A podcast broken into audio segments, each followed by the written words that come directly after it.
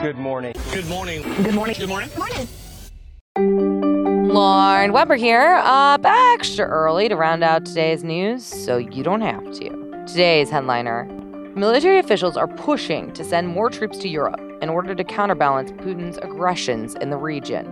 Check out the morning email for more details. At least 30 black football players at the University of Missouri are refusing to play until the university president resigns. The players, and many on campus, are dissatisfied with the racial climate at the school.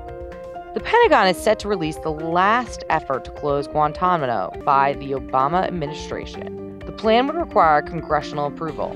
So, the likelihood of that happening just went down about a zillion percent.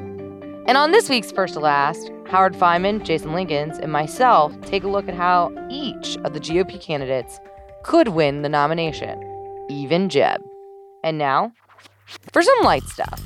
Chloe Grace Moretz has been cast in Universal's live action take on The Little Mermaid, which is rumored to be much darker than the original. Why, oh, why would they want to get rid of the fan favorite Under the Sea?